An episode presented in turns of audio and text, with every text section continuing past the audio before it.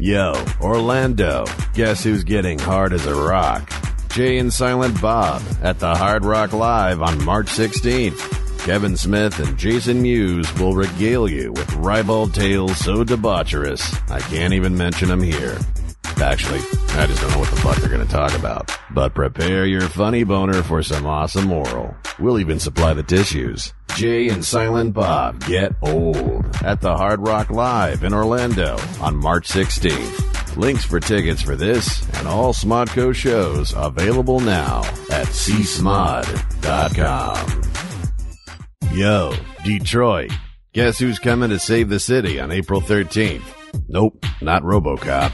Jay and Silent Bob, motherfuckers. Smodco's icons are taking the stage at the Redford Theater, and you are cordially invited to plant your ass there.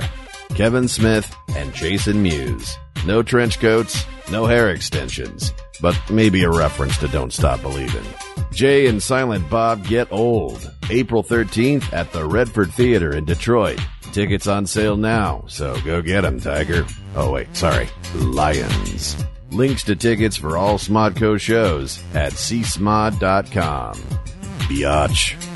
So you're saying to yourself, yo, sir, dude, I wanted to see Kevin Smith in Halifax, Nova Scotia, but the motherfucker sold out. Well, after I shed a tear for you, I highly recommend bookmarking csmod.com. That's the place on the worldwide interwebs to see all upcoming Smodco shows, updated with linky links to Tiki Tickets. Say it with me, baby. csmod.com. Nice. Ooh, I just got a little hard there. Yo, Solana Beach, California. Guess who's gonna get old live? Not old as in Christ on a popsicle stick, this is boring.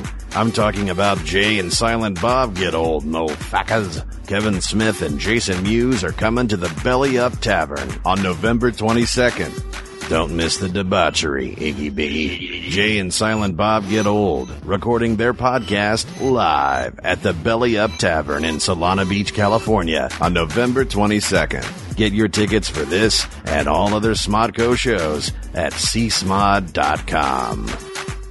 Red State DVD and Blu-ray available now at coopersdell.com. Get exclusive bundle packages featuring posters, soundtracks, t-shirts, signed scripts, wardrobe used in the film, and a chance to be a guest on air with Kevin Smith via Skype. Red State DVD and Blu-ray exclusive bundles now at coopersdell.com.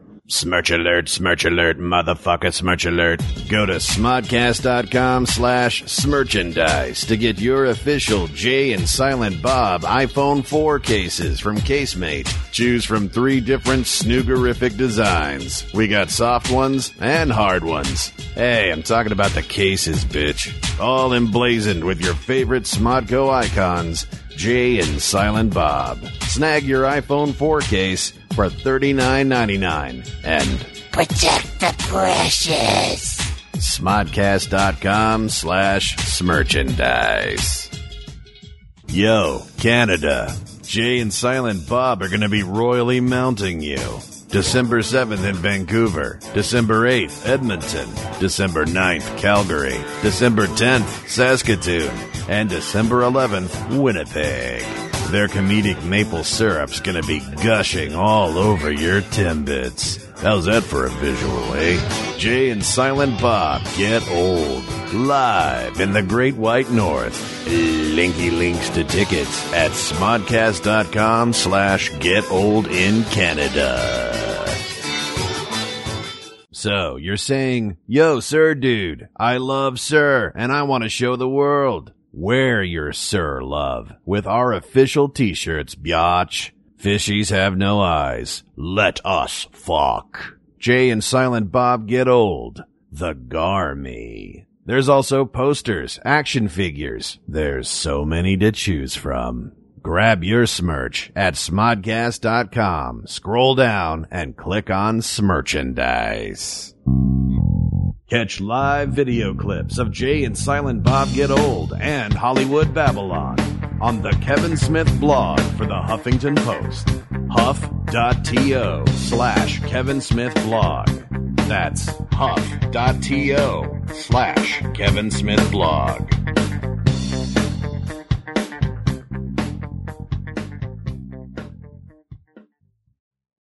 Want early access to tickets for Smodcast Internet Radio's metric fuck ton of live shows? Join Smodcast. For just $4.99 a month, you'll get CD quality audio of every podcast you hear on Sir, ad free. It's like watching porn without having to fast forward through that goddamn plot. You'll also get bonus video content and other badass exclusives. Smodcast, where Smodcast goes save for pay. All the deets at smodcast.com. Hey there, ladies and germs. Matt Cohen here. And if you're like me, you like to keep abreast of all the cool and hip things happening with, you know, the kids in society. And today, if you look on the internet or if you browse through a periodical, you'll see stuff like, uh, WikiLeaks, very, very, very hot. Miley Cyrus, everyone knows who she is. And Charlie Sheen. Well, I'll tell you what's cooler than all three of those things combined. Golden Apple Comics. That's right, Golden Apple Comics, serving the Hollywood area for over 25 years. They are located on Melrose Avenue in the heart of all things Hollywood. You can check them out at goldenapplecomics.com. And let me tell you why they're so cool, folks. They got everything. They got comic books, they got t-shirts, they got action figures. Um, they have crazy exclusive events.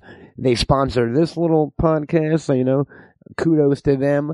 Uh, and and here's why they're better than Charlie Sheen. They don't hit women. You know what I mean? Well, some of the character, uh, some of the characters in the store hit women, but those women have superpowers and are evil. So it, it's allowed. I mean, some of them don't have superpowers, like Harley Quinn or whatever. She's just evil. Eh, you know, that's a questionable. Maybe Batman hits women. Now that I think about that. Maybe Batman does hit women. You know what you should do? You should go to Golden Apple Comics or goldenapplecomics.com, buy yourself some Bat books, and do a little bit of Sherlocking for yourself. Find out if Batman is a horrible, horrible, misogynistic uh, woman beater, or those gals deserved it. Um, this was a weird place to go with this commercial. We don't condone anything like that. We only condone fun and comic books and Golden Apple Comics, and that's where you should be headed right now before I say something else incredibly offensive, which will happen if I'm given enough time on a microphone without the words in front of me, which is what's going on right now. GoldenAppleComics.com. Check them out. Don't be a Charlie Sheen. Be a Batman. Maybe. The word is still out on that guy. Golden Apple Comics.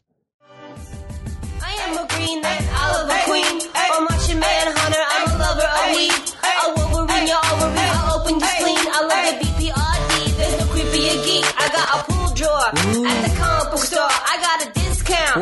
Let it want Alan Moore or the Merc with the mouth. That's what I'm all about. More green than Swamp Thing. I'm gonna geek out. I love bags and boards because I'm a fucking dork. I like bags and boards because I'm a fucking dork. I like bags and boards because I'm a fucking dork. My comic book collection gives me an erection. What? And what's going on, folks? Welcome to another edition of Bagged and Boarded. Matt Cohen here, your uh, host extraordinaire, if I do like to say so myself. Uh, today is a bit of a different episode of B&B. I wanted to talk to you guys a little bit before we jumped into the action, as it were.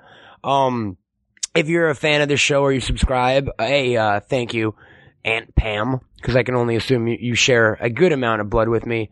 Uh, not in a creepy sense, but in a genetic sense, which is, I guess, not creepy. Still kind of creepy because it's like sharing blood, and that's always, you know, you never want to go into that. But um, uh, for all of you who do listen to the show, uh, you might have realized that Bagged and Boarded has not been released as regularly as it has in the past, uh, in the last few months, and there's a reason for that, which I would like to explain now. Uh, also, I'm on my shitty portable travel mic because because I'm just so busy, guys. You know what I mean? I I hardly have time to breathe, let alone record intros to podcasts. And sometimes the latter is more important than the former, and I just pass out for like five to ten minutes. It's okay though because I get a lot of work done that way. Um, with the advent of uh, all the new shows I've been producing here on the network, you got Mohr Stories with Mr. Jay Mohr. You got uh, Waking from the American Dream with Miss Kelly Carlin, and you've got Team Jack with Mr. Jack Morrissey and uh, not Mr. Greg Yolen, just Greg Yolen. He's a fucking kid. Fuck him. He don't get no title. But uh, it's been fun, man, and I've really been loving this podcast producing thing. Uh, also, with the addition of my new weekly live show. In case you folks don't know, I do a show live every Saturday night on uh, smodcast.com and Smodcast Internet Radio, and it then gets podcasted. Uh, the show called the show called the show called Smidnight, folks. That's what it called. Okay, it ain't it ain't it called anything else. It calls Midnight. You go and listen to it. Uh, the show is called Midnight. Awful. And, um, I do it every week with Matt Cruz. It's a live, fun, kind of old school radio show segments. We take calls. We play games. We play music. All that sorts of fun stuff. And, uh, and that's in the sixth episode. We're taking a break for Thanksgiving. But with all this going on, Bagged and Boarded has kind of, uh, taken, taken to the wayside a bit. Now, keep in mind, I love this show. I mean, and it's not like we've been gone forever. The, uh, it was a two week gap. You guys can deal with it. I mean, you waited how many years for the MASH TV show? I don't know anything about MASH, so I'm assuming the TV show didn't come out right after the movie. There had to have been like a month where you were like, oh, I need this MASH TV show. I know that's how you feel with Bagged and Boarded. So stop, collaborate, and listen. I'm about to give you some good news. Uh, Bagged and Boarded is not going anywhere, folks. It is, uh, it's, it's pretty much my life. And though I've got Midnight and all these other shows, B&B is the flagship show, as you were, and I like to say it. I like to say flagship because it makes it makes it sound more important, and I like to say as it were because I don't have a lot of things to say, and I'm making this up as I go along. So I insert that uh, when there would be a natural pause, as it were. Uh, oh, guys, so much fun. So uh, Bagged and Boarded is back. I'm gonna keep doing shows. If you subscribe, please keep on the feed. Um, taking a week off for Thanksgiving. Uh, we're gonna be a little sporadic during New Year's, but come like January 1st. This show is back weekly. I am stockpiling so many interviews. I've got big guests coming up. I've mentioned a few before. Tommy Wiseau from The Room. Anybody?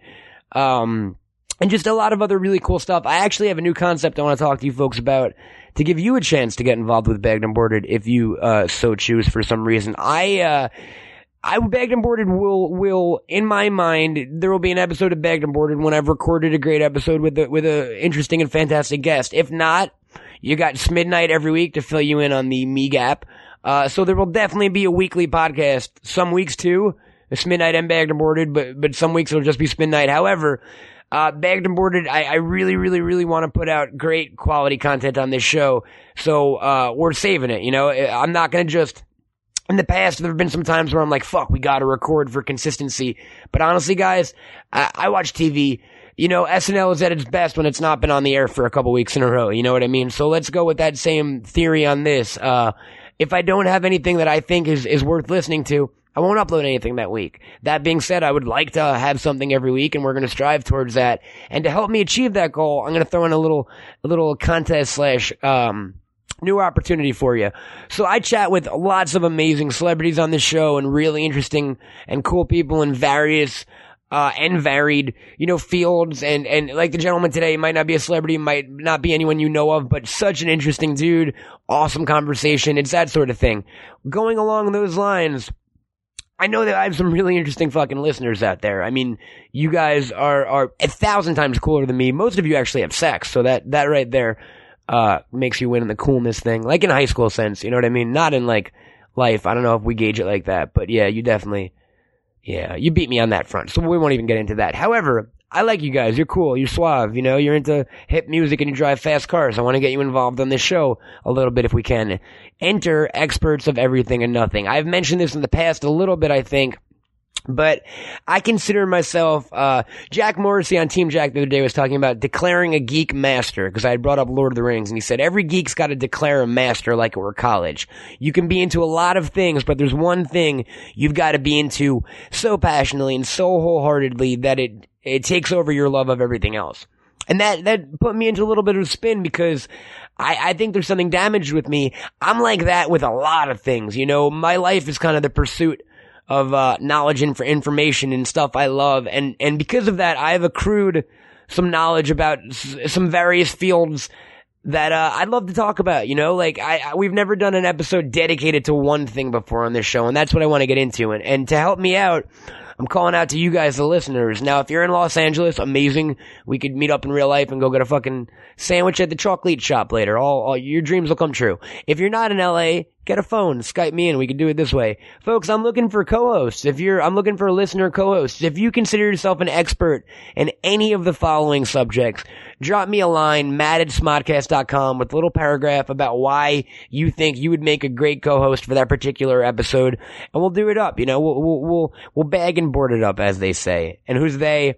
I don't know. I, st- I try to stay away from them. They always have like hoodies on and they're menacing. You know, lots of like uh, chains. They just carry chains around. And it's like, I know you don't got a bike. You're gonna hit someone with that chain, so fucking stay away. Um, my dog's about to bark, and now there we go. Um. Uh, over the course of my dog barking, if you are a expert in any of the following subjects, drop me a line, matt at smodcast.com. If you are an expert in the Dark Tower book series by Stephen King, the animated show South Park. Hold on one sec. What? All right, that did it. You just got to scream really, really louder than like anyone in an apartment building should ever scream, and that's how you get him to stop. If you are an expert in the Dark Tower, South Park, the animated show, the anime slash manga One Piece, the Final Fantasy video game series, Super Mario RPG, the specific video game, Hellboy, uh, the program Mr. Show, the sketch comedy show from HBO back in the day, the country Japan, uh, the Muppets, and I'm missing a couple more, but I'll post them. I'll post them online. But uh, if you're an expert in any of those subjects, folks, drop me a line. You you might get to host an episode of B and B. Um, you might not. I mean, it's all it's like a college admissions thing, but like you get to at least you get to like hang on to that. You know what I mean? You have something to live for for the next week. Here are the subjects right now. Get some clarification for you guys because we're professional here. I don't know if someone told you or if you were wondering, like, oh no no, is this a professional show? Yeah yeah, semi pro, semi pro. I'm not gonna say we're we're the big leagues, but we're we're getting there. We got ball boys and shit, like and fancy logos. Folks, if you are an expert in any of the following subjects, Dark Tower, South Park, the band Phish, the animated manga or manga One Piece, Lord of the Rings, either the novels or the film or the whole universe, Hellboy, the television show Twin Peaks, Final Fantasy video game series, vinyl toys, archaeology, Super Mario RPG, Mr. Show with Bob and David, marijuana, Muppets, Disneyland, or Japan, drop me a line, matt. We're gonna do this up, folks. And by do it up, I mean put out a podcast, which is so less exciting than what do it up could possibly mean. There's so many things that could, you could fucking run a marathon, you know, let's do it up. Let's go run a marathon. I didn't mean that. I meant just fucking talk about geek shit. So don't get too excited, but get very excited. Um, Another reason to get excited, folks. I uh, I'm a full time podcaster now. This is what I do for a living. When I went to high school, I didn't know uh, this is what I would do because I don't think podcast existed yet. So in the same sense, I'm sure people who are like laser farmers in the year 2040 who are like five right now, they got no clue they're going to be laser farmers because they're, they're like, what's fucking laser farming? Am I farming lasers or am I farming with lasers? You'll find out in about 30 years, guys. Uh, just like I found out about the podcast thing in the last couple years. And, um, I'm not the only one out there who, who, who makes their living, uh, through the podcasting world. And I got the chance to sit down with a gentleman. Uh, you might not know him specifically, but you definitely know his output. Um, I actually got ch- uh, sat down with him on a show on his network called The Wolf Den, which might be a little bit of a hint, to chat about the business of podcasting. And I say business because my dog is barking, and I meant to say business. Muddy! See, that one I didn't scream. I just went like, Muddy! That's a weird one too, but it works. You gotta, if you have a dog, you know.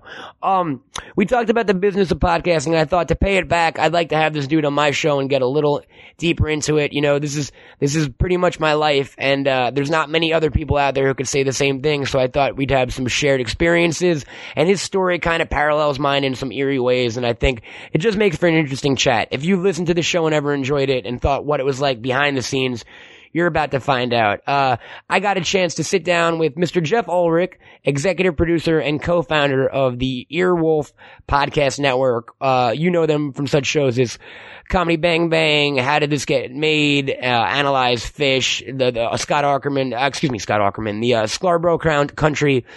So many fun things. You know them, you love them, and we're about to find out uh, what it's like in the day-to-day world of a full-time podcaster. Is that so? Without further ado, take it away, me. All right, folks, and here's the man of the hour, the gentleman I was just talking to you about. I'm sure you know his work. Uh, if you are a listener of this show, and, and that would mean you listen to every podcast on the internet, because if you listen to mine, what the fuck, the fuck else do you have to do with your life? Uh, ladies and gentlemen, please welcome to back to border, Mr. Jeff Ulrich.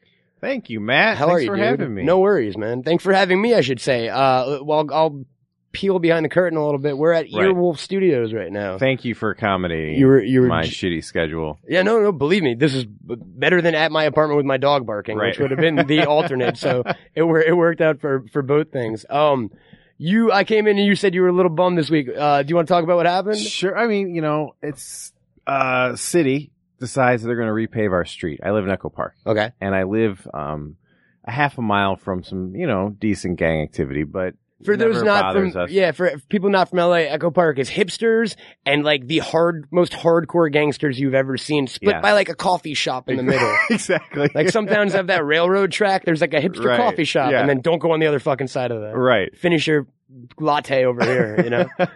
So yeah, so where I live is like uh it's a dead end street at the top of the hill. It's you know, it's pretty safe and serene, I think is even a fucking applicable word. Um but the city was gonna pave our street, so we weren't allowed to park in the driveway or on the street. And so I had to park on a side street. My brand new two month old Prius that I didn't want to buy, but my wife's pregnant. And so you didn't want to buy it because do you hate Prius as much as I do? No. Oh, okay. I have Let's to not go into that. Yeah, we should. no, I, you know, my wife, she has to go out of town sometimes for work. So Right when the on. baby's here, she didn't want me trying to, to take care of a baby without a means of transportation. No, transportation. of course, yeah, yeah. yeah. So I buy the car that I don't fucking want. And let me money just- I don't have. And I'll just say, I, I don't hate the Prius for people who drive a Prius. Not that I hate it, and and I great, I love that it's silent for you. But when a fucking car materializes in front of me Right, like yeah. some Houdini thing, I wish they had like a bell on a Prius. It's the most Yeah, yeah. quiet, fucking random. yeah. Yeah, the like, I'm always ghosts careful. on the road. All right, Dogs don't know you're there. No one knows you're there. You gotta be yeah, really they're, careful. they're dead silent. All right. Yeah. So your wife convinced you to buy a car. You got a baby. Yeah, so sense. buy the buy the, the the car and two months in, uh, parked on the side street, completely stripped, ripped off, broken into. Um, like tires and everything. Like they left stripped? it. They okay, no, they left the tires. They stole the headlights. Okay. They stole the the airbag They stole the airbag. out of the steering column. They stole the side mirrors, and they made a mess of the sh- the seats and tore them up and they're ripped and all that shit. And that's that's it. So this wasn't someone breaking in for like your cell phone charger. They wanted parts they of your left car. they left the cell phone charger. That's awesome. They left the 86 cents. That's awesome. and they All right. left the garage door opener, thank God. Okay, so we got lucky on that part. We did, yes. So there's not unless it unless they're either chopping it for parts or there's just a really weird thief out there who's walking around with like a fucking airbag necklace right, now, headphone uh, headlights on his head and shit. well, you know, that- the police officer who who wouldn't come to the scene. They Oh, only do so this on the man. phone now. Okay. Um, he said he's never heard of this with the Prius, and the same thing at the car dealership. So, the bitch of it all, though, is that it would have been safe in my nice, you know, suburban driveway, except for this street, The street paving, right? That they then didn't do. So Ah. they didn't even show up to do the fucking job. That rough. caused, yeah. the city so- owes you money, dude. The cit- that's how I. That's what figure the it. cop. The cop told me I should over the phone. The send cop was like, "Just fucking call this." I love Yeah. that they don't even come to the scene anymore. No, no. They and I'm like, so what about the police report? And he's like, oh, you know, I'll mail it to you. You'll get it in about a week. he's like, unless you want to take a cab and pick it up, you know, in three days. And I'm like, you know, you just put it in the mail. That's fine. Whatever, what at your leisure, officer. Yes. Obviously. So Uh, yeah. So thanks for listening. no worries, to my dude. Story. No, yeah, yeah, I'm sorry that happened. I only, and I, it kind of rings true because the reason I was a few minutes late coming up here because I block, um, I parked a few blocks away, a little, a little bit early to read a book or whatever. And, uh, the first spot I parked at, I am, I looked to my left and there were three people smoking crack about five feet Wow. by my car. So that was awesome. So yeah. So I I, I live in I live in a gang territory, and my office is in a crack neighborhood. I mean, apparently. not only in certain directions. Like Right. if you go north, oh, it's fucking beautiful. There's Yeah. movie stars and, and caviar. But uh, one block away, I was like in Grand Theft Auto. I did. Do- I dodged like four drug deals. I saw like two cop cars. right. I love LA, man. uh, sarcastically, where are you from originally? I'm though? from Chicago, outside Chicago, Rolling Meadows, Illinois. Okay, so very different than uh, the mean streets of Echo Park. Yes, Right? exactly. Yes, very much so. Uh, what, what were you a geek growing up? I mean, what what, what was your thing as a kid? Uh, I was I was a hybrid. I, I didn't know that I was supposed to be one thing. So I was a big geek in the sense that I was a big uh, puzzle guy. I put lots of puzzles together. Like jigsaw puzzles? jigsaw puzzles. Oh, that's with, awesome. You know the, the the puzzle glue, and I'd frame this shit up. I and- do that shit too. I, I did a puzzle about a month ago, but my problem was I I was like, fuck it, I don't need the glue. I'll do it after, and then I realized that didn't work. Right. So I basically flipped it over and had to put the entire puzzle back, Back together, together. upside down and then tape it. no, that's hard. Yeah, Yeah, it wasn't Yeah. fun. It wasn't fun. Made me regret my decision. Right. So you were So I do puzzles. and I would play a lot of board games, but not like uh, shitty board games, like you know, uh, Monopoly, uh, Risk, Axis and Allies, Talisman, Acquire. Very kind of strategic board games Yeah, yeah, that yeah. I still to this day think Axis and Allies has taught me more about business than my business degree did. Axis and Allies was I think that's the one I loved. Was that where it was a map of the world? Yep. That game was incredible. Yeah, Yeah. I love that game. That was a that was a hours. precursor to like Red Alert and like all these kind of real time Yep. strategy games on the Yeah, computers. Yeah, Exactly. Yeah. So I play all that kind of like literally high school would be me and my best friend and his brother. Um, they worked at the Baskin Robbins across the street for their house. So I would help them clean up the store so they could get out of there early at 10. So we could go and play these games until like four in the morning, then go help them with the paper route. Like I was a, I was an idiot. Yeah, I was doing all you this just work wanted, for you wanted friends I- to play board games. yeah, with. and I couldn't, you know, who else wanted to stay home in high school and play these games? Nobody. So between that and like my baseball card obsession, I would definitely say hmm. you're a geek, sir. You don't even have to go further than the than the fact Right. that that happened in high school. in high school, yeah. that, that- that's awesome though. So you were, but I also was on like the varsity baseball team. which is yeah, And that's kind a of an enigma. athlete, and you know, I so you know, I don't know. Did they give you shit for that? Like the guys on the baseball team, No, they didn't call you like Stratego or something? no, no. I, I held my own. Right on, dude. Yeah, you were good. tongue. You were good enough that, that you couldn't get made yeah, fun of, right? Yeah. That's awesome. What uh at what point did your what did you originally um I only say originally because I don't think any of us involved in podcasting Yeah. had any idea that this would Right. no one knew what it fucking was. The word didn't Right. exist. People Yeah. would have looked at you like a crazy person. Right. What did you want to be uh when you grew up in such a I great wanted to be the youngest general manager in the history of Major League Baseball. Okay. That was my goal. Right on. Where does one like go to college for that? Bowling Green State University. Is that like was- when I was in school, which I I went to school starting in '92, college. I went to NIU. Um, the only school in the country that offered a sports management degree was Bowling Green State in Maumee, I believe. Or no, it, sorry, Maumee is where the stadium was. Um, in Bowling Green, Ohio. So I went to Northern, and my goal was to transfer as a sophomore to get into this program. and, and you knew this from how old that you wanted to be the GM?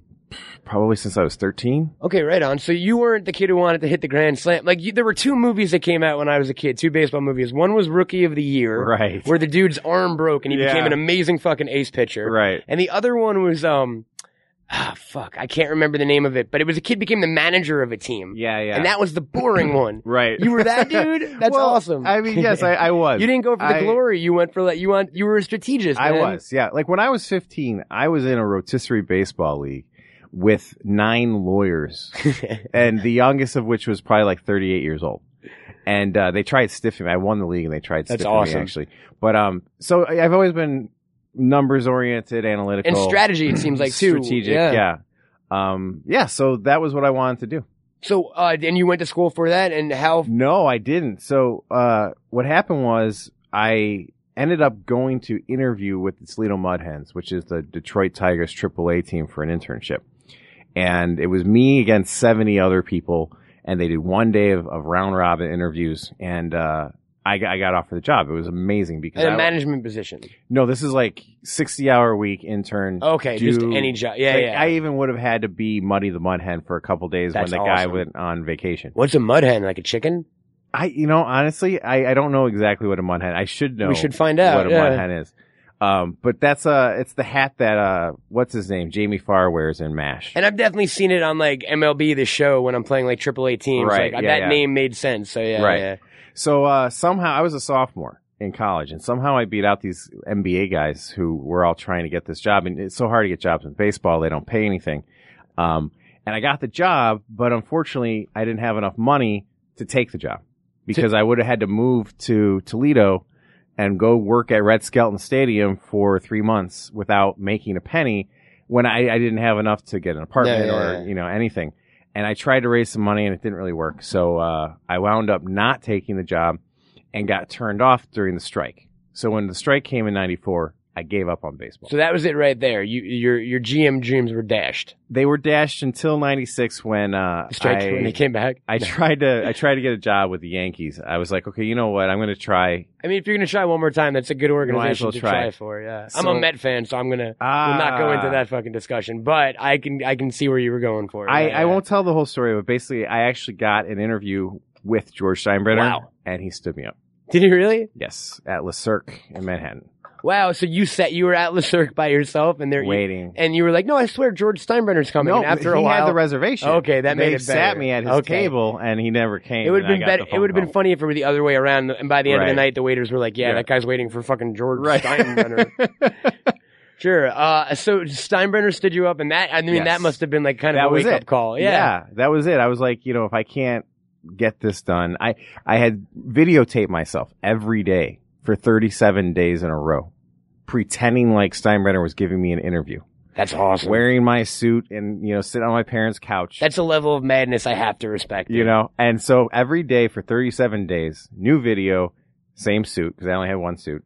and I would send my resume, my business card, the list of the 25 reasons why the Yankees couldn't survive without me, and this new tape. And it got you a meeting though. At and it least, got me a meeting with some, well that it- he didn't show up at. However, exactly yes did you get to, eat anything? no I, I just left i was so disappointed I would have been like, "Fuck you, Steinbrenner." I'll I was five mad. bottles of champagne. like, yeah so uh anyways so that was finally i was like you know what this is just not meant to be and i'm done with baseball and you were still living in Chicago at this time, Yes. just kind of traveling around to different teams trying to get involved. So once baseball was out of the picture, Yeah. what what was the next? What was up next for you? Then I uh, ended up moving to New York, working as a management consultant. I helped uh, Fortune Five. This is going to be so unpopular. Go for it. I helped Fortune 500 companies uh, pay their executives Right on. executive compensation, which turned Don't out to be a horrible, Yeah, horrible. right even now. then, like now, obviously, No, no, it's, no, of it's bad. But even then, it was considered the second oldest profession. So it, uh, I learned a lot, but I, I was only there for 13 months because I didn't enjoy. Was it like soul shattering? it? In the sense I that you wanted to be involved with like baseball and like you loved like games and shit, and all of a sudden you're thrown into such a corporate, uber corporate world that you're Right. dealing with rich people's how to get rich people richer, kind of. Yeah, I mean, you know, I I'll say I shouldn't. I, fuck it, it's been so long. Imclone was the company that got Martha Stewart sent to jail. Yeah, for absolutely, yeah. trading, right? They were my first client meeting. It That's was two funny. two brothers who founded the company. And they basically hired us to justify to their board why they should get like these $20 million stock option grants since they were so important. And it was a horrible deal. And I think, uh, we, we actually didn't recommend it, but that was my first experience. What what was the asset you brought to that situation though? Your your uh, negotiation skills. Your None. I what happened was I did a cold like show up at this. I showed up at this this guy's office. It was like a 15 person company, Frederic W. Cook & Company, and I showed up and I forced them to give me an informational interview because I was looking for a job. And so three people talked to me just to be nice. And then I get a call from a recruiter saying they want to bring you back. And I'm like, well, they said there was no job. And well, there isn't a job, but they want to talk to you. So I met with the, the head guy the next day, the first thing in the morning. And, uh, he asked me why he was meeting with me. And I said, because you need me. And he said, why do I need you? And I said, well, you know, you guys Here are are the 25 reasons you can't Yeah. survive without me. no, I, they were actually custom, Matt. I did not Oh, okay. just. the uh, Dodgers have a sick lineup this year. You'll be Right. fucked. No. I, I had just watched the uh, Rudolph the Red-Nosed Reindeer claymation special. okay, yeah, the Ra- the Rankin Bass, yeah. So I, uh, I'm like, well, you know, your company is kind of like an island of misfit toys, and I kind of feel like Rudolph, and you know, I, I think differently than most people. I try harder than most people, and uh, I think that you, your company does the same. And I think I would really fit in here, whereas I probably wouldn't fit in a lot of other places. And by the end of the day, he had hired me without asking the opinion of the other eight people he had had me interview with all day. So I was on the shit list before my first day Oh shit! because no, I was yeah. the golden child who had been selected. It was fuck everyone. he- everyone else thought. Yeah, just he didn't picked you. even. He just He even mentioned ask. the Rudolph special, guys. Exactly. Drop a Misfit Toys reference in there. So, uh, so that was your yeah. cor- that was your corporate world experience Yeah. for like 13 months. and then I went on to become a baseball card dealer on eBay. Okay, dude, you've had you've had quite the life so far, my friend. Yeah, I guess Uh, I have Uh, baseball card dealer on eBay. How long did that last for? Was it fun? two and a half years. You, the problem with that was the timing. You know, when I did it, this was ninety seven, So eight, they were still kind of worth money, almost, right? Well, the the card business was great. The problem was is that I'm holding eBay, uh, no one- yeah, holding my iPhone right now. I literally had to live in my room waiting for emails to come through my computer. I couldn't live a life outside of my desktop. full time on eBay. Yeah. What I did was I created this broker environment where all I did was make money by connecting the major dealers with what I would consider penny stock investors. So it used to be really hard to buy 500 of one particular type of card. So if you want 500 Randy Johnson 89 Topps traded, it was hard to find 20 of No, them, much less 500, right? Well, what I did was I made relationships with the top 10 dealers in the country who would go and they would buy you know, a thousand cases of 89 Topps traded just to make money on the Ken Griffey Jr. rookie card, right? Because they knew they, you could do the math. You right? could do the math Yeah, and it would be like boom, boom, boom. I can make my 30% and I'm done. They would then have whatever, 5,000 of 131 other cards Random dudes, that they yeah. would then sell to QVC for three cards for a penny, no matter what it was, because it wasn't worth them dicking around, right? So what I did was I cultivated relationships then with all these investors, I'll call them, who would love nothing more than to pay a premium to buy these cards that are pristine, just taken out of a case, you know, a week ago and buy 500 or 1000 at once like it's, like it's stock. So I would set up these 24 hour blind auctions where I would get new inventory in. I would pay cash at a discount. So I'm getting a great deal from the dealers. I send the email out to my 50 investors and they're paying a premium to have access to this. So in one day, I'm making That's like 70%. dude. You were like short trading. You were like day trading baseball cards. well, no, kinda. I was actually the market maker, which is even No, better yeah. because I wasn't taking any of the no, risk. Absolutely. So I was making 70% on a transaction without actually being out the money for more than a couple days. But the drawback being you could never leave your house. because then if the if I'm not there, I'm providing liquidity. So No, if totally. the dealer expects me to take the cards off his hands and I'm not there, he'll go find someone You're else. fucked, and there goes your entire business. So, So two I years of that, I lived in my apartment in Hoboken, and all I did which is a lovely place to be. it is I actually, and that's when, and we spoke about this previously. That's when I got addicted to View Askew boards. And you said when you were you were so you were sitting at home on a computer all day, and that's when you discovered the world of message boards. and Exactly. that's awesome. And you would post and you'd read all day long. you- I, I was a voyeur. I Okay. didn't. I didn't post. So you were a lurker. We we used to. I was a it. You were a lurker. lurker. Yeah, You never posted. I don't know I if always, I I always did found or that not. kind of creepy, only in the sense that, and not not saying you're creepy, sir, which you're not. Uh, it might be a little creepy. I don't know you that well. uh, but only in the sense that I don't think I could ever. There's any conver. Uh, you know what? There's some conversations I wouldn't want to jump into, and I don't want to say what they are. But like Right. the ones I overheard on my walk here from my car, Yeah, yeah. I wasn't fucking chiming in on those. Right. But just if if people are talking about something I love, I just feel like I have such a big mouth that I always chime in. You know what I mean? It see- shows such restraint to be able to be like, I'm just watching. Right. I think it just came down to um, I enjoyed reading what other people had to say, but I didn't necessarily want to engage my, my time No, yeah. in what other people wanted to discuss. So Makes sense, man. So uh, your time was too busy being engaged in like fucking baseball cards 24 hours a day. yeah, That and and but it worked for you for a couple of years, right? You made a good you made good money. You I it. good, I survived. You know, like it wasn't like there was huge money in it, but I made enough money to get by basically. so we're at 90 what year now? Like 97? Jeez, I gave up the baseball card thing in 2000. Okay, so let's jump so 2000 to now. What else what else before Real quick, I was, Arrived uh, here, I yeah. was uh, in charge of operations and finances for a educational software company in Chicago, uh, and then I was unemployed for nine months, and then I worked at UBS, uh, which is an investment bank in. You've had like a Stamford, lot of Connecticut. various different kinds of jobs, dude. You're like, I worked for this, I worked for a Fortune 500 company, and I ran a carnival rig. You know what I mean? yeah. Uh, so, so you'd worked all these corporate jobs. I mean, you've obviously had had quite a, a background and crash course in how to how to manage a company, as it were. Um, now we're cut to like 2006 or seven, is it, or or For Earwolf? for, yeah, later even, right? yeah, no, that was just uh, 18 months ago. Okay, 18 months ago. Now, before that, had you? What was the first time you heard the word podcast? Do you remember? I don't necessarily remember the exact time. I know that the first podcast I listened to was Marc Maron's trip to New Mexico when he interviewed Zach Galifianakis in his trailer on the set of Due Date. I Okay, think. Or was it Due Date? Yeah. Um, that sounds like due date. Yeah, yeah. so, and it was a two-parter, and I, that was the first podcast I had ever heard. See, and I think I think I came to it. I think I came to it a, a bit earlier than you. My whole thing with this, and I try to remember back now. I think it's one of those things like podcast, blogs, Twitter. It's these words you probably hear them 500 times before you actually know what they are. Right, right. You know what I mean? Yeah.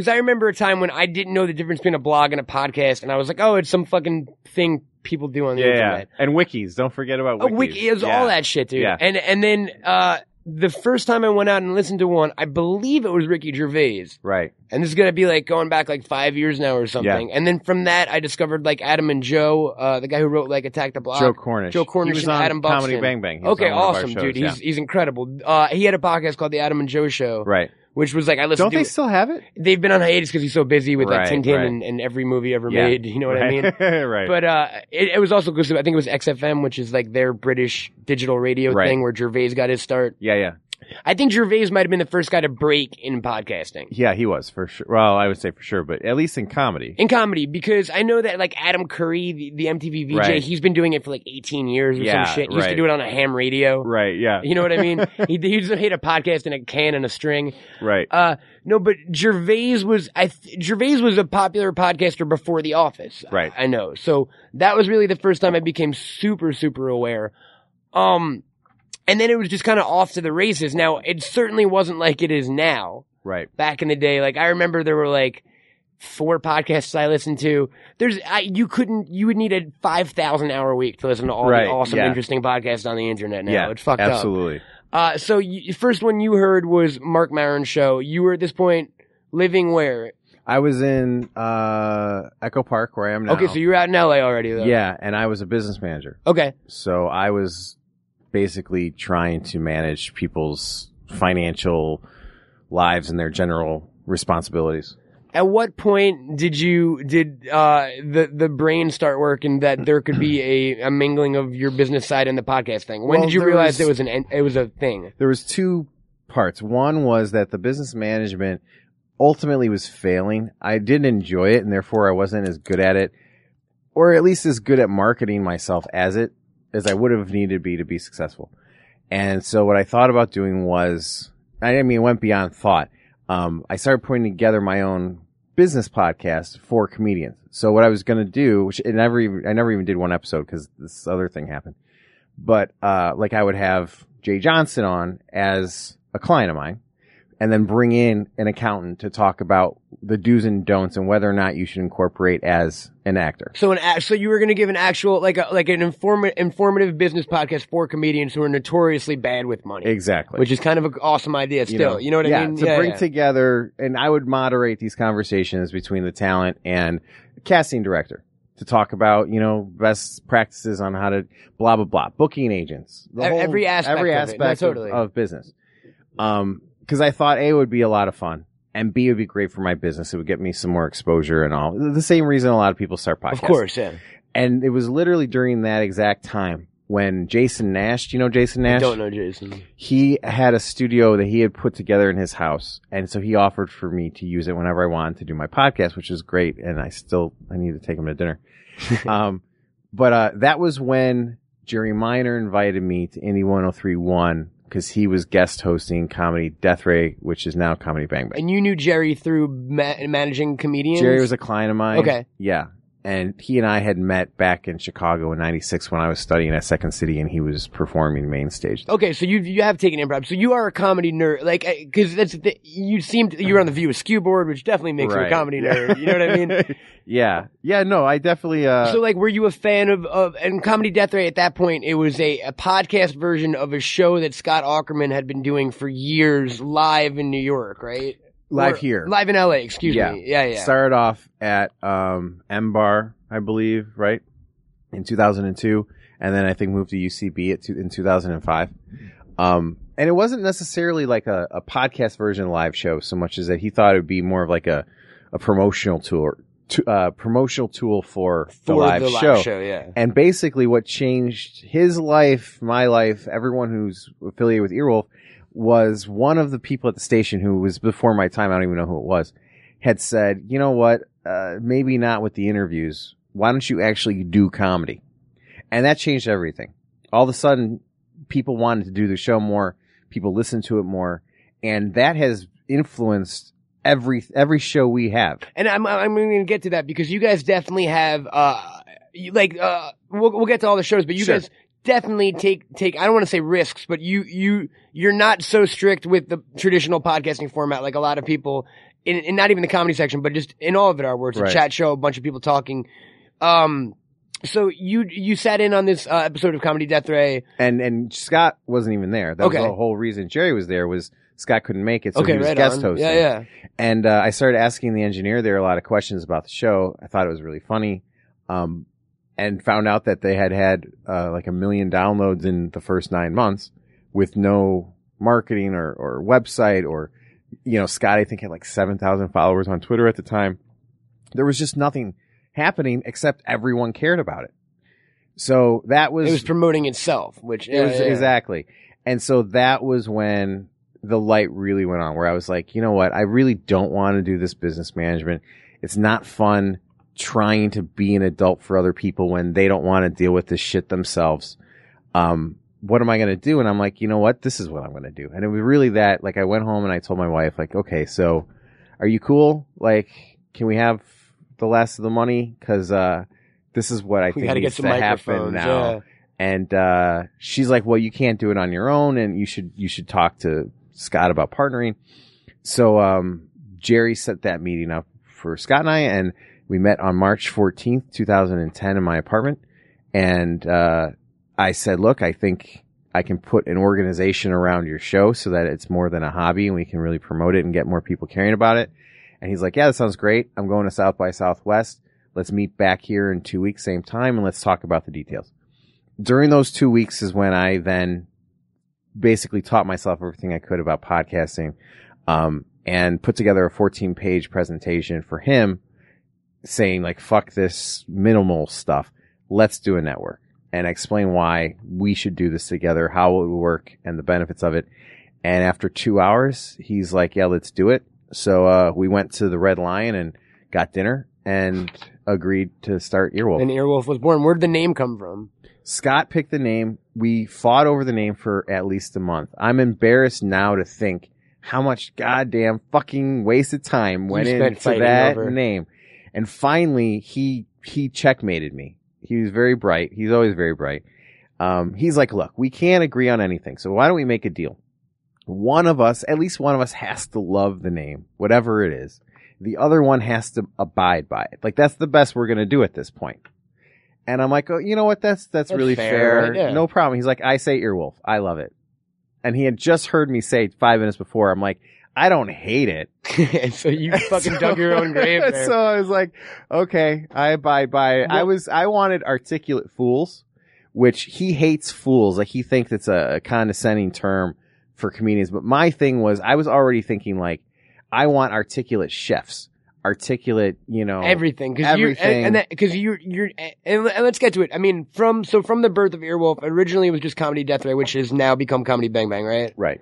Um, what was what are what was the second show on the network? Sklarbro country. Sklarbro Country, was is the Sklar Brothers show. Yeah. It's a sports based show. I mean, you know, it's their comedy through the lens of sports. But it's sports right there. So uh, immediately off the bat, you went from comedy to sports. Was Yes. there ever, well, and when you guys launched the network, was there a theme to it, or you were just like, we, I want it to be interesting shows regardless of what genre they fall into? Well, okay, so here here are the rules. Um, the the the hosts had to pick the topics and be passionate about them themselves.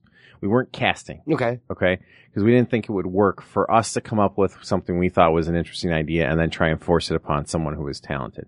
So it has to be coming from uh, uh, you know the passion of the, the host. Uh, number two is that they were all going to be comedy and all based on the sensibility of essentially what Scott had created with the live show that has had probably over a thousand different types of comedians perform. Um, and I shared his sensibility with what I thought was funny is what he thought was funny. And we agreed that we would have, you know, like, that not all comedies create equal. And not that like there's something wrong with other people's kind, just so much as that we have our style You have a very specific kind of comedy and we network. yeah, I and mean, we yeah. like that, and that we're going to be consistent with that. I mean, we've turned down shows not because the, we didn't like the person or the sh- like. There was a show that would have probably been our be- our biggest show overnight if we had done it, but it just didn't fit our style. Understood. You wanted to be consistent with the theme With of the everything network, else. and I think the the good networks out there, and I don't, I'm not naming names because it's, but but do have that. Yeah. You know what I mean? There's there's a through line. It's not just random. Right. Uh, whose name can you throw on? There's there's a comedic sensibility that Right. everyone kind of shares. Um, now I first became aware of your network because I'm a Mr. Show, like I'm a massive Mr. Show junkie. Right. So that's how I knew Scott Aukerman's work Yeah. to begin with, and, and Death Ray through that. And then, um, again, like you, you like, it's always been, and I don't want to say like the Comedy Nerd Network, but you guys definitely have sort of an improv UCB Second City Yeah. thing going. And would I be wrong in saying that? No, no, not at all. And that you think that's your audience too, that you mostly court? Or I that mean, you? I don't know that we even court an audience so much as that um, the audience that finds us tends to be people who are more comedy nerdish. I think. Which is Where- awesome. Like you know, like I'm what a- you guys have a much more kind of like mainstream following than we do and probably ever will. Um, but you know, it's just you decide like where you figure you can live, and no, of where course, you know and that's where you live. and, it, and it completely makes sense. Uh, and, and uh, then the shows you have are so varied that like I think anyone can jo- like um let's let's just get to it. Uh, how wh- what was the succession of like you had one show and then you had Sklarbro and then how did you get to the shows you're at now? Like Well, we just kept working on being available. Scott did a lot of work on talking to his friends. I started, like, I actually, I was more involved with meeting up with the comedians in the beginning than I am now because it became obvious that Scott was really good at that and I was only getting in the way. You know, like, at finding people. I well, mean, no, it'd be like if we would sit down and have a meeting with somebody, a first meeting. The best case scenario is that they were going to fall, they would love me. Yeah. And they already knew Scott and they love Scott. Worst case scenario, they they're like, who's you. this Yeah. guy? So just leave Scott in who's there. They running the already know. business that Yeah. I don't know. And it, may, it wasn't even personal so much as like I just felt like I wasn't advancing things the way Scott could. So, you know, we would talk about people who had approached him or people he had discussed things with. And yeah, so we went to like, you know, Howard Kremer approached Scott and said, I want to do this show called Who Charted. And this is kind of the way it would work. And that's now, you know, one of our best shows. No, It- absolutely. Yeah, it's really funny and it grows quickly and, and all that stuff. Um, and then, you know, we, we did Glitter in the Garbage and then we had Cyber Thug Radio. Um, and then we had a kind of a bit of a, a break over the holidays. Um, I mean, honestly, it, I can't believe it's been 18 months. That's It's what I mean, and, it's to- only been 18 months for you guys. That's what's kind of amazing. I remember one day, I, I forget what show it was, but I, I remember looking at the charts and seeing Earwolf, and I was like, "Who the fuck is Earwolf?" right. And then next right. day, it was like there were three Earwolf shows, and then there were seven Earwolf shows. You guys like really, really had a had a uh, quick rise, uh, as it were, and I got a hats off to that. And I Oh, think thanks. it's because of the the kind of shows you, you chose and the, and the comedians you've, you know what I mean? Yeah. Um, I hope so. I mean, like the thing that we really try and do is we try and do comedy rather than talking about comedy. And that's the number one thing that I think differentiates us. And you know what you were saying about people who don't have that like through line. You know, to me, that's the value is that like if people know that they like a, a particular show that's on Smodcast Network, then they're likely to, to like another show. another it's show, and like they a TV, trust It's like a TV network too. People Yeah, have their absolutely. favorites, and that's what you do. You don't exactly. I, I totally. So they trust you guys and they're willing to, to sample things and try things just because you're saying we think this is good. And so that's what we try to do is say, okay, all of our shows are going to have the sensibility and they're all going to be about doing comedy.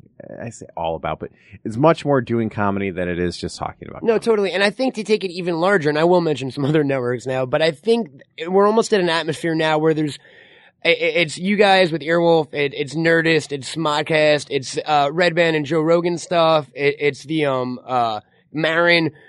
It's all kind of a, a singular through line at this point. I mean, Yeah. it's kind of, we be, the wheat kind of separated from the chaff, as it Right, were, and right. it's like the comedy podcasters. Everyone's done each other's show for the most part. There's tons of crossover stuff. Right. It's like podcast solidarity. That's what I dig. So Yeah. mo- I think if most people enjoy any of the network shows, there's a chance that they won't. They're definitely not going to hate the. You know what I mean? Well, you know what's funny to me is that uh, we all get along way better than our fans do. Totally, which is I don't weird, get it. man. Like, I literally feel like we need to have some sort Message- of like, like a- like a- Middle East summit. totally and like be a like, fucking podcast leave them alone, Well, man. it's also, and I remember, I think me and you talked about this, and I definitely talked about this with Chris Hardwick on my show. But it's if we don't pull together, we'll all die alone. It's Right, not like right. we're in a, in a in the most solid industry in the world. yeah, exactly. this is yeah. all kind of new. We're Right, we're the right. ones who are going to make it. Yeah, this is together. an MGM versus Warner. Totally, where Brothers. you, when Yeah. when you can have competition, Right, like we kind of right. can't afford to to. Comp- Yeah. I don't think it is competition. It's it's almost like Pod Brothers. You know what I mean? No, I mean right now it's almost like we have to be in like Pop Warner football together, and we have to all of Absolutely. us have to figure out how to play be- well together and and all improve.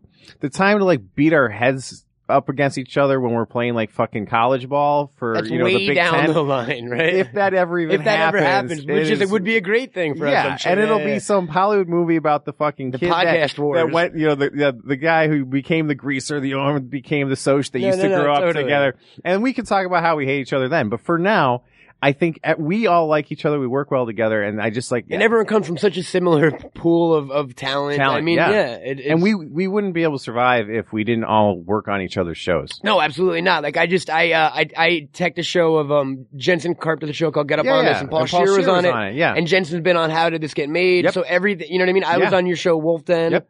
Now you're on Bagged and Boarded. How Did This Get Made is is uh, one of my favorite podcasts on the internet. dude. I love that show. Yeah, Now I'm a I was a huge UCB guy back in the day, so like I already knew the genius of Mantzoukas Right. and, and and Scheer and, Yeah. and June, but like how did that come that specific one come about? Because that kind of blew up recently with the Patton Oswalt Punisher thing and Lexi Alexander, right? Yeah, yeah. So basically, what happened was we had talked to Paul and Rob Huebel about doing a show together, and they kicked around a couple different ideas, and it became one of those. I'm sure you know exactly what I'm talking about. One of those scheduling nightmares where it was one of them always had to cancel at the last second on the other one before something could come together to actually work on it. No, yeah, of course. And I think finally at one point, Scott was like, or uh, Paul was like, well, I have this other idea that is with Jason and June that might be easier. Like their schedules are less difficult right now than, than Rob's is. Um, so let's, let's try that. Excuse me. And they recorded a pilot episode that was like an hour. The, the, the pilot episode was longer than the movie that they discussed. It was old dogs, and I think it was an hour and thirty five minutes, and like the movie was only an hour and thirty two minutes. That's awesome. And uh, you know, we gave some notes about just kind of how to make it shorter, and, and now their shows are between like thirty and forty minutes, uh, which I think is a perfect length for that. Because they're not show. comment, they're not meant to be commentary like a riff track sort of thing. Which it would if it's longer than the actual movie. you run that yeah. risk.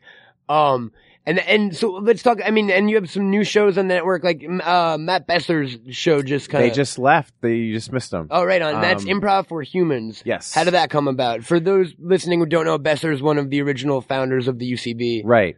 Um, and yeah, he's kind of known as one of the best improvisers in the world. And basically, that was the only example. You know, I said we don't cast shows. That was not true for the Earwolf Challenge. Okay. And basically, I was talking to different comedians trying to figure out who would make the best host for that show. And I approached Besser, and he agreed to do the show.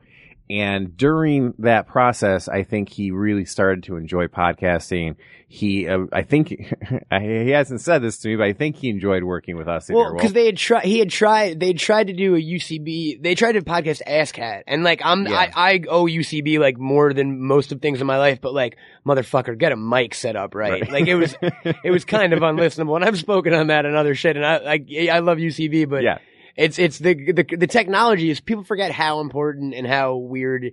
And like specific, like you didn't ever think you'd be an expert on like wires and fucking mixers Yeah. and shit, right? well, and I'm not. Are you That's what- not? That's what. Oh, you Dustin- lucky bastard! Yeah. I got a I got a briefcase in my car with tons of wires. I don't know what they do. Right. Um, but how did you like you? It was such a quick crash course for you. Within 18 months, you guys have uh how many shows on the network now in total? I think if you include like Mike Detective, which is on hiatus, And like uh, Analyze Phish, which for a Analyze Phish, fan is like the greatest fuck. You know what I mean? Yeah. I think we have 20 or 21 now. in 18 months is pretty pretty impressive, dude. How did how did that crash course initially happen? When you said, "I want to find out what a podcast is," what did you specifically do in those two weeks? I looked at who else was doing it, um, you know, how, how they were distributed, who was listening to them, what they had to say about it. Um, just paying it, listening. I literally listening to the shows and then listening to the people online and what they had to say about it. Um, and like I said, it just seemed like there was, there was a hole. Uh, again, it's what we're, we're all now have come to a similar place where it's like, at the end of the day, there's all these people who are super talented who don't want to understand the first thing about building a website. They don't want to have to spend their own money on renting a studio. They don't necessarily want to do it in their apartment. They don't want to have to worry about GarageBand or Pro Tools or any or of that, any, of that, They stuff. just want to come, be able to come and sit down and talk. they want to yeah. perform. And so I was like, the problem is, is that you have this huge audience that's starving for great content. And you have all these people who have the means and the ability to provide that content, but no one's facilitating and doing the hard work that needs to be done to match the, the artist up with the listener. Absolutely, and that's why I think I I think people definitely dig uh our conversation because I think our stories parallel in a lot of ways Right. of how we got into this. You had the 16 page proposal letter to Right. Scott. I had like the fuck, I'm a stoner, so I had like the five page proposal letter to Kevin, but he's a stoner too, so it worked Right. out. and then it was, it was our concept was the Smodcast was just giving people a place to play Right. with a podcast because you Yeah. couldn't get booked in a big theater at that point. No one knew what a podcast was. Kevin had done shows at like the Improv and the Laugh Factory, but they were few and far between, and it wasn't our house. You know what I mean? right. So I, uh, I definitely think it's, it's, it's. I don't want to take like make our call us the heroes of podcasting Right, or anything, but it's it, it's an initiative. It's the fact that we didn't just say, "Oh, we'll just fucking talk into a microphone" like everyone else. Right. That took the networks a step above in their, you know what I mean? Yeah, absolutely. Now, what what do you think the future holds for podcasting? That's the scary part, dude. I I don't know if it's scary or exciting or what, because we're literally at a point. I I tweeted a joke the other day.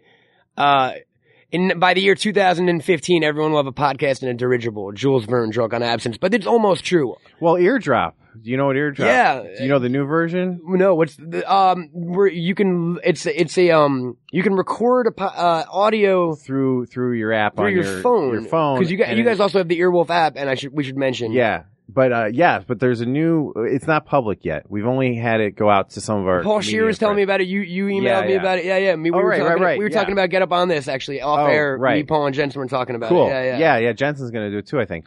Um, basically, anybody can leave a message, an audio message, to all their Twitter followers instantaneously.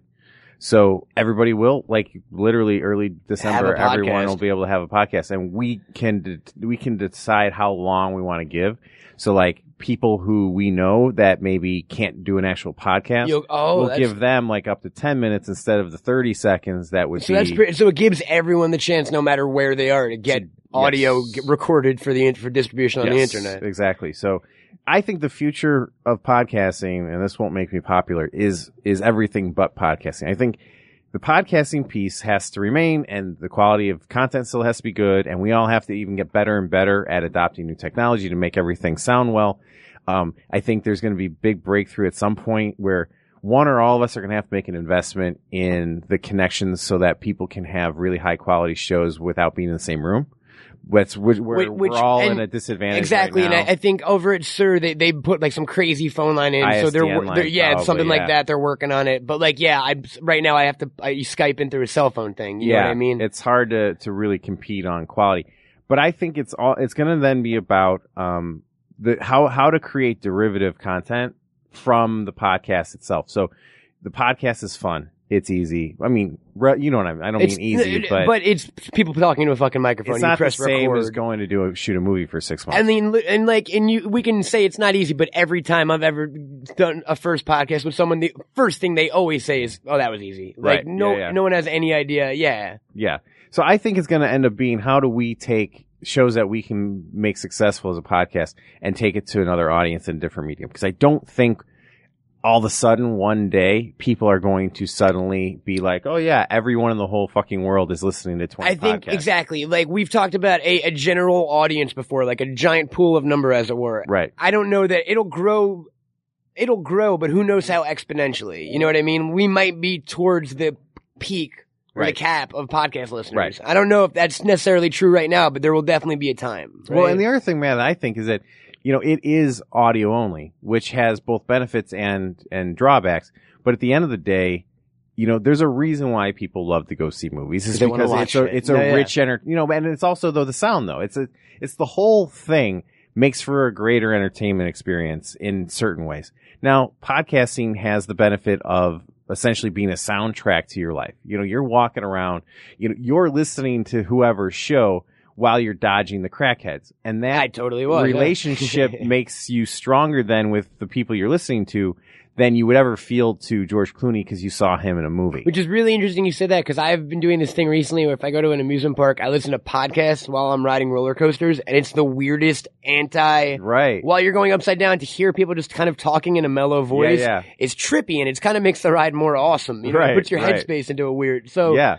I definitely get that shared experience thing of, of Right. anyone talking into your brain while you're going through something either fun or sad or something. It's like you have constant friends on your shoulders, as it were. Right. Right. Um. So you think the audio will always, will feed the other things? Do you think we'll always have podcasts as we have it right now, iTunes release or what, however you get them?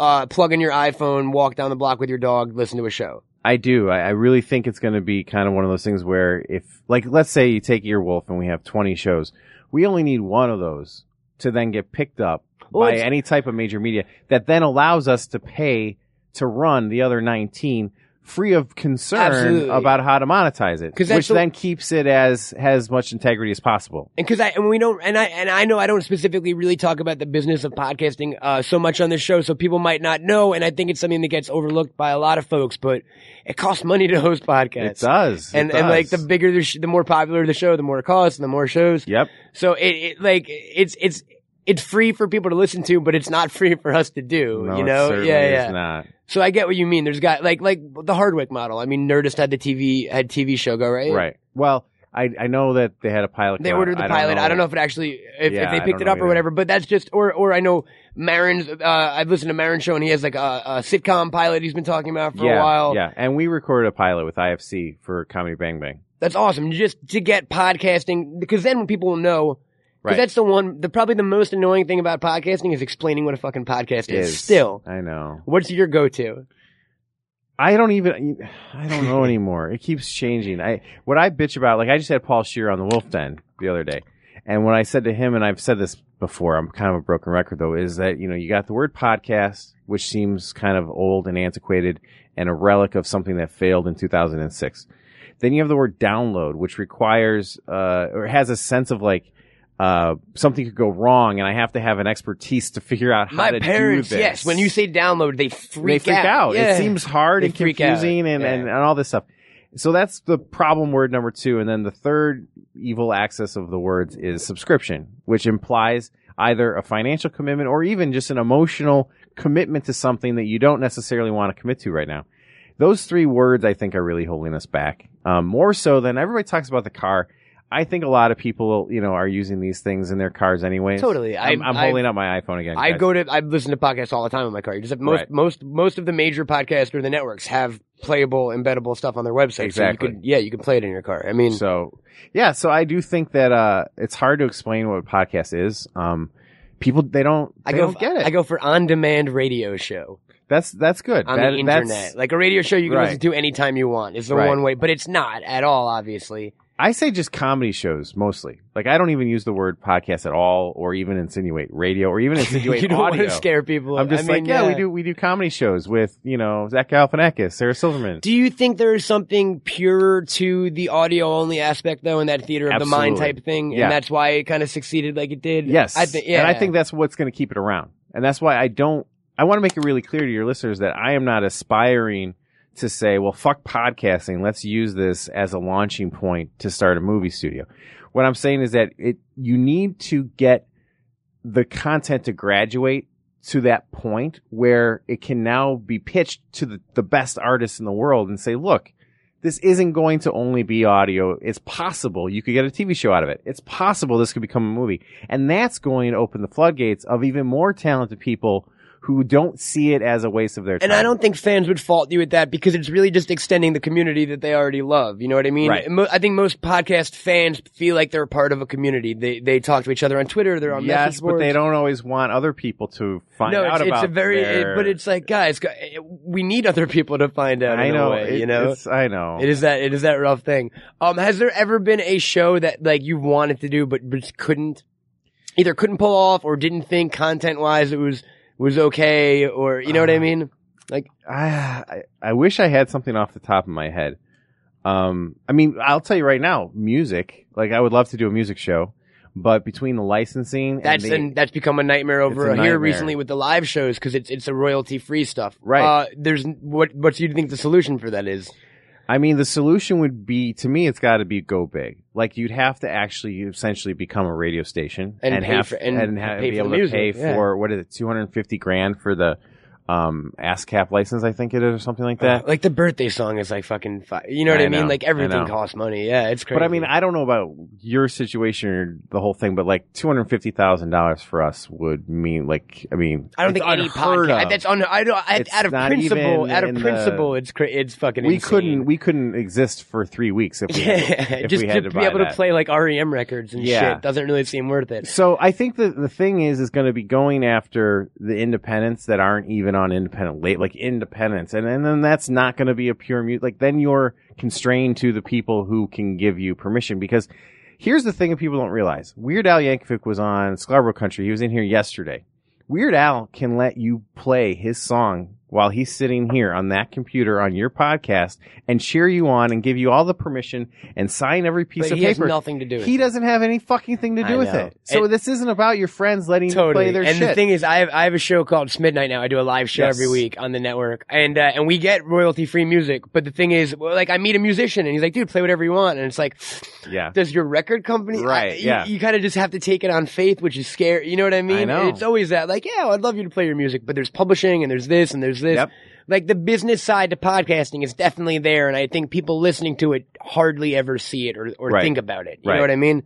And bless them for not having and not yeah, to, not to ma- not to make it fucking horrible and boring because that's what Right. it is. But but I just think people would appreciate the amount of work and this weird little niche world we live in. right. Yes. And that's why I definitely I definitely appreciate you coming on, man. No, thanks and for chatting having with me. us. Anything coming up for Earwolf Big you want to talk about? Any You know, just Any new stuff? eardrop, and we- Eardrop. and and, and Gelmania. Sh- we had the first episode came out. of Gelman? Is that Brett Gelman? Yeah, that's awesome. Yeah, it's on Earwolf Presents now, and second episode will be out in a couple weeks as its own show. Um, and we got a couple other shows that I I don't have the signatures yet, so I can't Right talk on, about. but but everyone definitely look out for uh, all those coming up. And if you want to follow, uh, and you've got a show you host about the business of podcasting. Yes, it's called The Wolf Den, and uh, yeah, it's basically about the business of podcasting, new media, digital content. So if you enjoyed our chat here today, head on over there and hear me say it again. for more. Yeah, here I'm us a one-trick pony. Hear pony. us literally say it again a few Matt months was ago. on my show. Fucking deja vu, yeah. uh, Jeff, thank you so much, brother. Thank you we so really much, appreciate Matt. it, man. All right, everybody, and uh, that's it for the, another edition of Bagged and Boarded. Uh, I thank you. I appreciate it. If, here's a tip: if you want to get into the business of podcasting. 15 page proposal. That's basically it. Find a famous person and just send them a fucking really long letter. Thanks, folks. I'll see you next time. Wasn't that cool, guys? I mean, uh, I want to thank Jeff for uh, taking the time uh, out of his very busy schedule and letting me uh, come set up over at Earwolf to to chat about the business of podcasting. Um, I think it's really interesting, guys. You know, it's it's it's one of those things that uh, everyone knows about, but no one kind of everyone knows about, but no one knows about. You know what I mean? And and if I made it um boring in any way that that like once you know about how movies are made a lot of people say you can't suspend disbelief I, that's the same way with the podcast i apologize but like not really much to disbelieve in this. There's no dragons on my podcast. I wish. I've been trying to integrate dragons since day one. It's not going to happen. So um but big thanks to jeff and all the folks over at earwolf. Uh check out their pods. Tons of fun stuff on iTunes. You can check out earwolf.com and they got their app going. And the new eardrop thing, which is, which is totally separate from their podcasting and a really cool, unique kind of, it, it's almost like audio social networking, you know? So definitely check that out if you get a chance and follow them on Twitter and all that fun stuff. Jeff's at earwolf. And uh, me, if you want to follow me on Twitter, you're asking? Well, that's easy, folks. It's at Camel Toad, C A M E L T O A D, like a camel and a toad, not like tight sweatpants, which I've been asked a lot. It could be a camel and a toad in tight sweatpants, like it could be cold out, or they could be fashionable where the were fashionable wherever that camel and toad lives. But no, it's not about that. It's about a camel and a toad just being friends, living together in the big city. Uh, and you can find me there. As always, please check out the other podcasts from the Smodcast Network and uh, Smodcast Internet Radio. Like I said, I have a live show every Saturday night, midnight Eastern Time, 9 p.m. Pacific. It's called Smidnight. You can find it at smodcast.com or in the iTunes section of iTunes. Let's check that. Maybe that might be podcast section. Let me check back. It might be iTunes section of iTunes. It might be podcast section. I'll have to double check on that. So don't take my word for it, but it's there somewhere, you know? Um, speaking of midnight, speaking of bagged and boarded, speaking of anything, if you folks ever want to, uh, get in touch with me, send a, uh, some fan mail, some hate mail, nudes, never nudes, which is just like so much clothing, like eight layers. Uh, you can do that. It's matt at smodcast.com. We also have a voicemail line, and if you leave a cool enough voicemail, we will, uh, play it on the show, and that number is 323 bus July. And if you listen to Midnight, you'll know because it's hot like a motherfucking bus in July. Um, I've got a lot of shit coming up personally. We're going to be talking about in the near future. Comic book project and, uh, some other really cool, uh, things, some video content I'm going to be putting out. But other than that, folks, honestly, uh, I want to wish everyone a happy Thanksgiving, unless you're not American. In that case, I don't know what I want to fucking wish you. No, uh, happy happy holiday season to all. I hope you all enjoy and um, eat turkey to your heart's delight. I'll be eating at a Jewish deli because I like to play into stereotypes. And I'm not even joking. I'm flying like 3,000 miles to have a hard salami sandwich on fucking Thanksgiving. And I am ecstatic, folks. Knishes, knishes, knishes. That's what I'm getting into. Um, but we'll talk, we'll talk, guys, we'll talk in a few weeks, you know, we'll give it, let, let you, let you digest a little bit from all, from all that good cranberry stuffing goodness. I'm sure there's some kind of cranberry stuffing. I'm, again, I'm eating in a Jewish deli, so I'm not the expert on Thanksgiving foods. But we'll chat soon, gang. We'll chat soon. And you know what? Hey, dreams are just mind butterflies on the migratory route of your soul. I'm Matt Cohen. It's been bagged and boarded. It's been real. What? Bagged and boarded.